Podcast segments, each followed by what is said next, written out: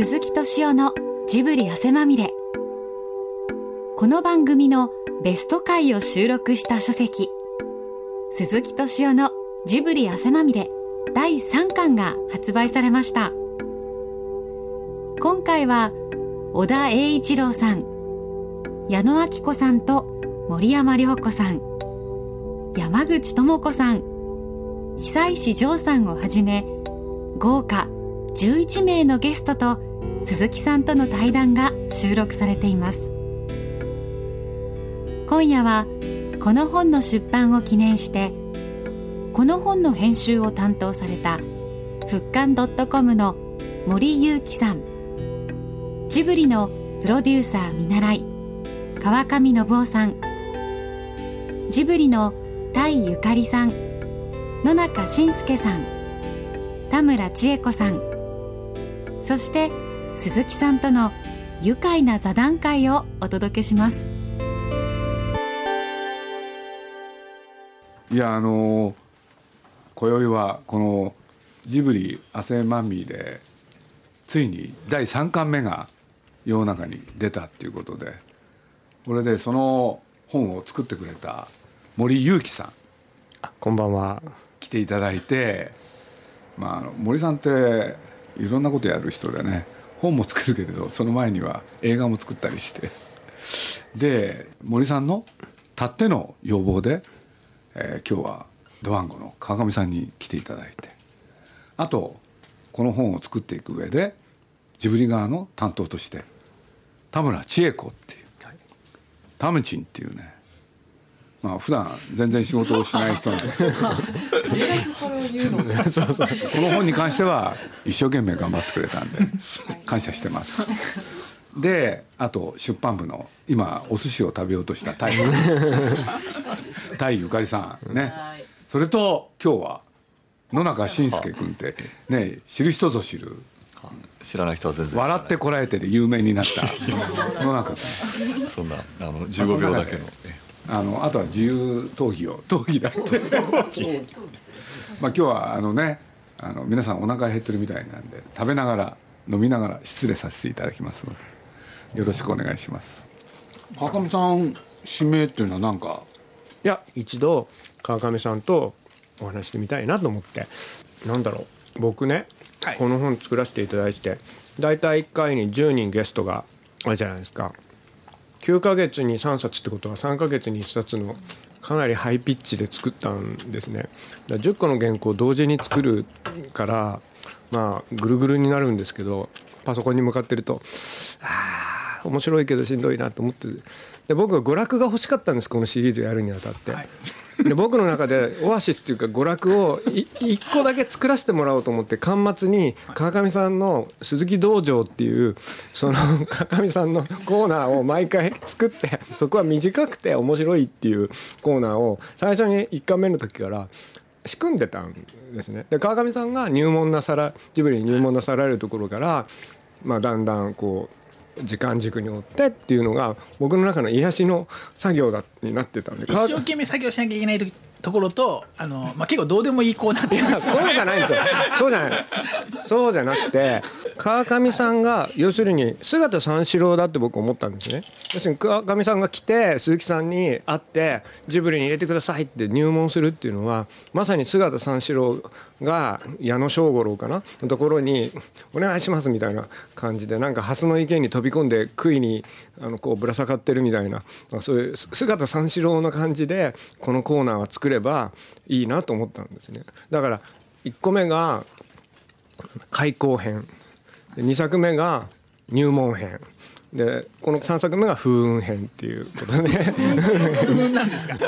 最初知り合ってそれで口説いて入門してでジブリの女性陣にあの雨あられといろんなコメントを受けるっていう。だいぶスケールが小さな風雲。そうそうそうそれでこの後あのなんだっけ奮闘編小金井、えー、立志編と続く予定なんですけどね決まってるんだもう。でもこのこの本をね、作っててあの本読んだ方からのリアクションっていうか、まあ、コメントとかいっぱい聞くじゃないですか。友人とかあとネットでとかね。そうすると2つ言われたんですよ。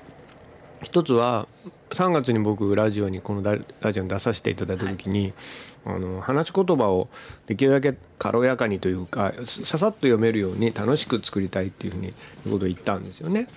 うん、それともう一つは鈴木さんってユーモラスなトークが面白いからあの楽しく読めるように生真面目にあんまりしたくないなっていうようなことを確か言ったんですけどそれ2つとも読んだ人から否定されまして否定された。否定された。ちょっと全然思ってたのと違うよって。一つはその楽しく喋ってるんだけれども鈴木さんってやっぱりすごく硬派なところがあって硬軟両方あってきっちり、まあ、例えば、まあ、ネットの未来とかあるいは映画作りの実情とか原発のこととかねそういうのに対して本当に整体して話してるところはガキッとしてるんですよね。そのそのパートは。あのスタンスとしてはひょうひょうとしてるんだけど、うん、あの問題意識持ってるところって、うん、すごい真面目ですよね。中身がね硬派なの柿みたいな感じでね 中の方にね硬い種があるんですよ。だからガブッと噛みつくとねゴキッとなる。そういう本なんですこれ。だから、ま、マシュマロだと思って食べた人が種が入ってんだけどっていうふうになんか割と硬派なあのところを譲ってないなっていう本だなっていうことに意外だって言われたのが一つと、はいはい、もう一つは話し言葉そのままって僕が言い過ぎたのかもしれませんけど相当これあの。テキストにする段階でゲストの方とか鈴木さんの手とかジブリ編集部とか僕とかで随分随分その洗い直してまあ、再構成というのかなしているんです。低牧師した原稿をもしそのまま本にしたらもう無残で読めないですよ。読み物にはなんないですよ。そこの手そう,、ね、そういう加工というか手数をしてるんだけども、ね、なんかネットの表でねただラジオをそのまま活字化した本ですとか書いてあって そんなことない。そんなんだったらどんだけ楽かって。思ってああこれは参ったなと思って。その2つがねちょっとね言われましたね、まあ、それ僕分かりますよ。僕はねあの自分のところあの聞いてますから。だって僕の喋ってる内容そのまま活字にしたらね文章にならないですよね。でもできるだけ、その人の喋り癖っていうのは生かそうとはあの努力はしたんですけどね。例えば3巻目だと山口智子さんの喋り方なんていうのは普通の活字に起こしちゃうとなんかあの独特の色気っていうのがなか出ないんですけどあ苦労しました。山口さんをどうやって艶っぽくするかとかね。なんかそういうの。だって鈴木さんが山口さんのファンなのがもう見え見えでもうもうがもう行間から溢れ出てるからこれは山口さんを魅力的に書きた書かなきゃいかんみたいな。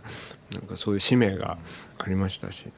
あと各巻に1個爆笑ポイント作るように僕してるんですけど1巻目だと坂本龍一さんで2巻目だと押井守監督で3巻目だと大塚康夫さんがこれはあのなんか笑っていただくためにですねそういう方々も大塚さんからね連絡があって、はい、すっごい面白いって言ってた。え本当ですか？あ嬉しいな。めちゃくちゃ書いてあるなあれだって赤字入れるかなと思ったら入れなかったからさいいよね。だけど皆さん読んだらどう思う、う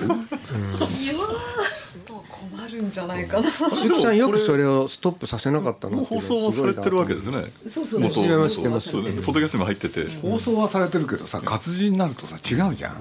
あれな知ってるあれ？何喋ってるか、問題になるとこ問題になるとこ多発ですちょっと記憶がおぼろなんですけどまだ本になった状態で読ん。でないじゃあまああのちゃんと言うとね。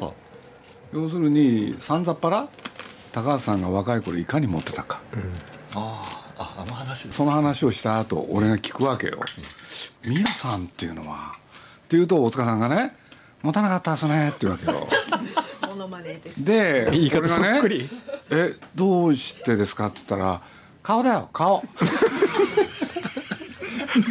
これはね強烈でそれが文章になるとどうなるのかなと思って注目したんだけれど本当にそのまま書いてあっていやそうなんですよでもあの間をね活字で表すラジオの間とか笑いとかを活字で表すのって「点点点」とか「ダッシュ」とか「点丸」とか「かっこ笑い」とかその開業だとかそういうのでそのニュアンスって出せたり出せなかったりするから結構やっぱり音声を活字にするのってなかなか難しいと思いますね。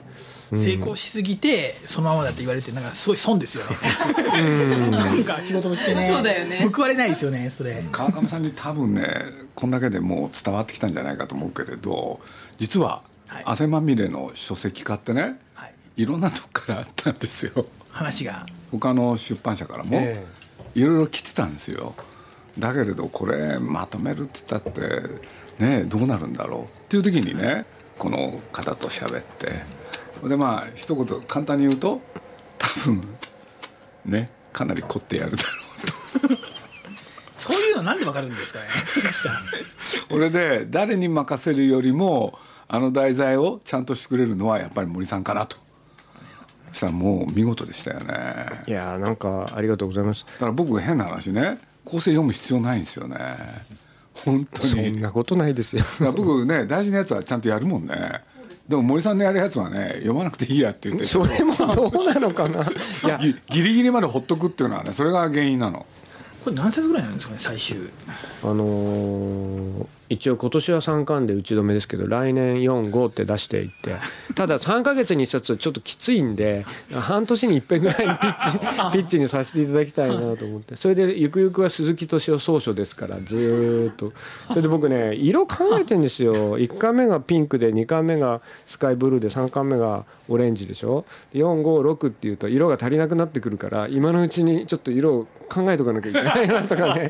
そういうこともカラーチップ見ながらね大体先々はこの色かなとか。なんか楽しそうじゃないですか。いや楽しいってたつ辛いんですよ。だからそういうのって。あとあれですよね。これやって分かったのはさっきもちょっと言いましたけど鈴木さんのそのゲストに対するそのまあ喋り方そのものもそうだけど なんか向き合い方がゲストによってもう極極端に違う。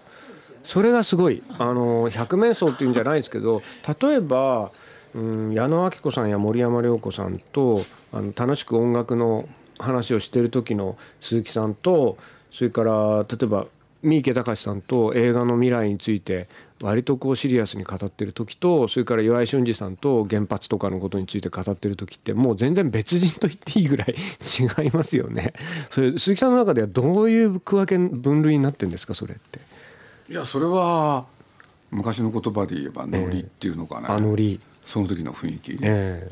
だからまあそれは原発についてね、ええ。あんまりノリノリでまあまあそれはもちろんそうですけど。いか,、ね、いかがなものかとか、そういうことですよね、でまあ矢野さんはね、まあとにかく、まあ、僕は矢野さんってこの間ねラジオにも何回も出てもらって、ええ。彼女のことよく知ってるでしょ、ええ。そうすると彼女と話す時はねまあ最初から警戒心なんですよ。だから構えながらねどうやって相手のね隙をついてぐさって言うかとかね、うんそういうこと考えてるんですいよやそうなんだ。からそういうのって相手によってやっぱり変わるでしょ。それ喋る時に考えてるんですか？あのその瞬間に考えますね。あー。だからそのシミュレーションがすごいやってますよね。だからあの夢と狂気でも本当思ったんですけど鈴木さんのセリフとかってすんごい考えて喋ってるんですよね。で鈴木さんのセリフってすごい違和感がある時って結構多いんですよあのなんか普段言ってることとなんとなくあんまりか 関係がないっていうかなんで今このタイミングでこういうこと言うんだろうって思うんですけどあのこれを言ったらどうなるのかっていうのを計算して言ってるんですよね。だからあの普通の人って自分が言いたいこと言うじゃないですか、自分が正しいと思ってることをとにかく言いたいって感じで言うんですけど鈴木さんはそうじゃなくって言ったら何が起こるのかみたいなシミュレーションから入ってますよね、まあ、もしくは本当に言いたいことだけ言ってるか でもねそれはそれで鈴木さんが主になってダーッと喋ってる時の鈴木さんのその千編万化ぶりも面白いんだけど片やね第2巻の角川アニメート界みたいにうわーっと群れの中に鈴木さんが飛び込んでっちゃった時のあれもあれで面白いんですよね。もう勝手なことみんなギャーって言ってるから その中で鈴木さんがもう爆笑しながら「あれはね」みたいなこうなんてちょっとハメのハメの外れた感じとかねあれはあれで面白いし。音楽の範囲でねはめ外そうとか結構考えるんですよ。あそうなんですか？それハメじゃないんじゃない？ハメ外してないんじゃないですか？僕にとっては大きいんですよあそうなんですか？だから鈴木さん基本ね全部芝居なんですよ。それは言い過ぎだよいや芝居ですよ。芝居をしないっていう芝居をすることもあるぐらいな感じですよ。全て計算があるという。確かに。鈴木さんの巣ってどこにあるんだろうって思いますそうですよね。ゲストの人がみんな喜んでくれてるよね。それはいや読んでてわかるじゃない、うん、小田さんなんかもさ、多分小田栄一郎っていう人は自分の喋ったことがある活字になって残る。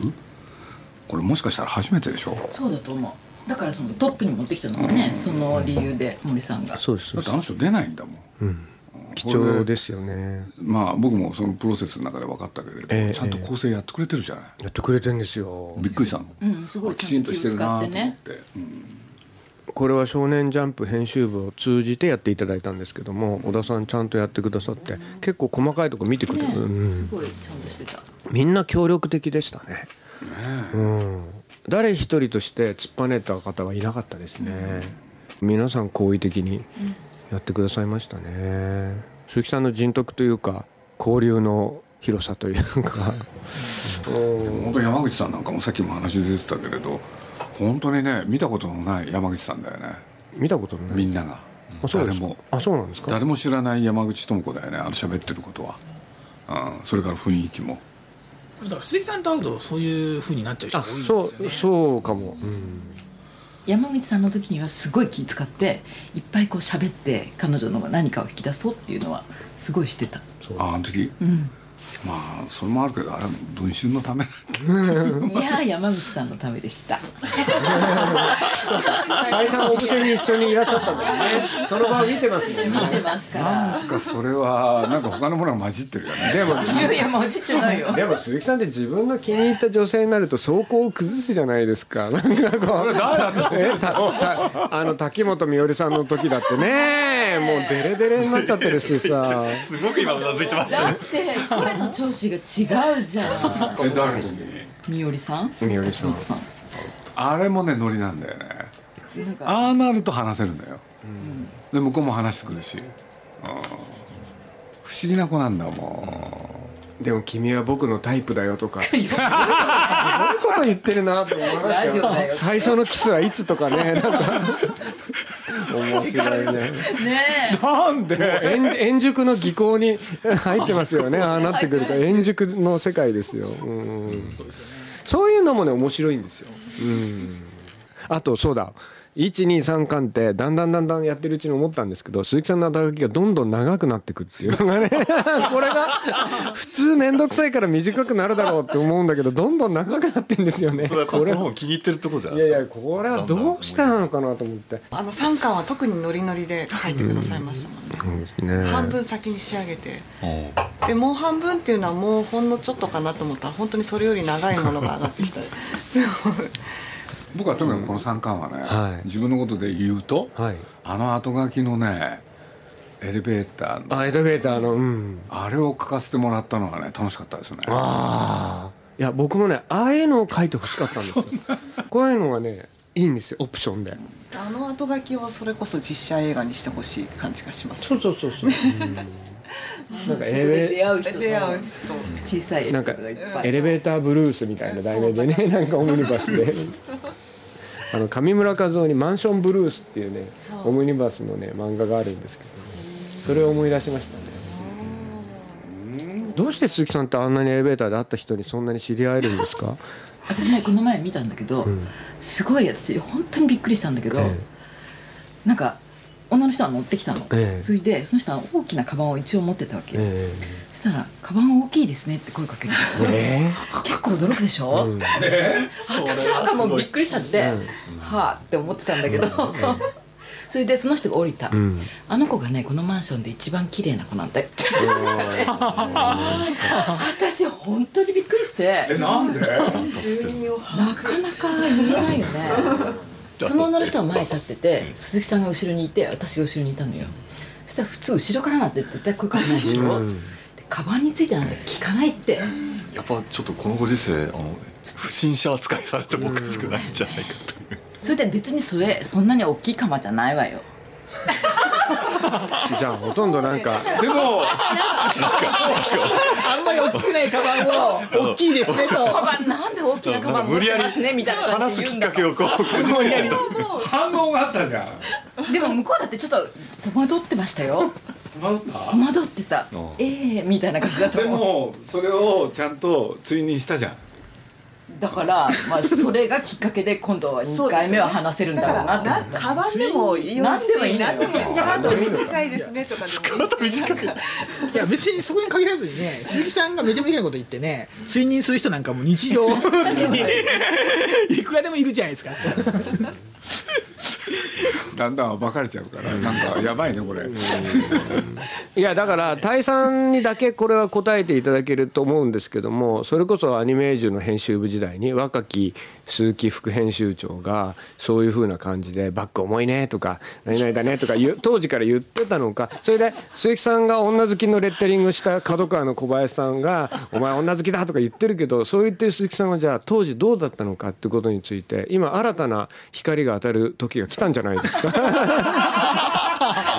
大さんを証言者として。とうとうとうとう。やっぱり探偵として。どうだろう。でもね昔ほどあ昔はそれほどこうなんていうの巧みじゃないわけよ。巧みじゃない。今は本当に自然にやる。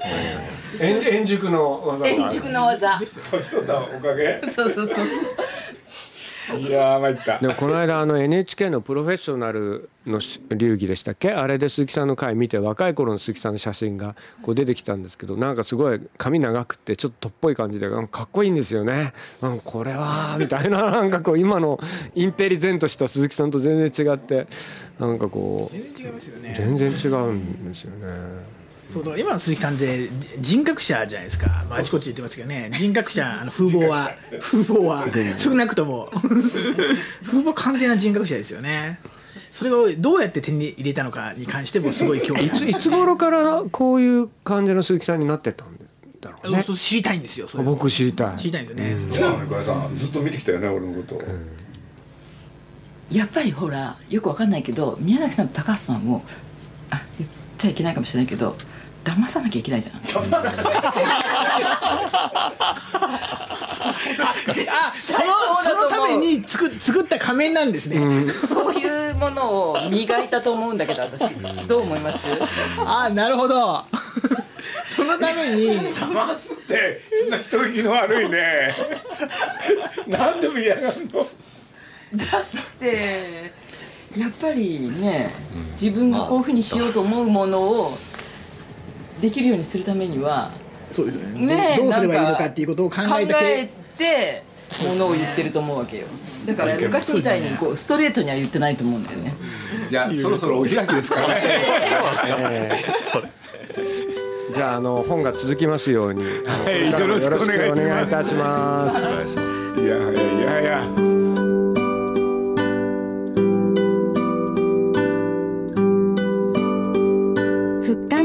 ムから好評発売中の鈴木敏夫のジブリ汗まみれ第3巻。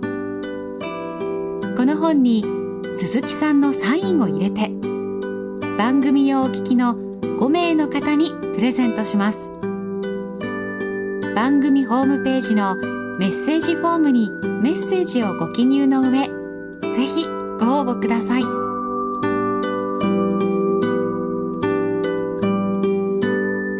敏夫のジブリ汗まみれ。この番組はウォルト・ディズニー・スタジオ・ジャパン。街のホットステーションローソン。アサヒ飲料。日清製粉グループ。立ち止まらない保険 MS&AD 三井住友海上。au の提供でお送りしました。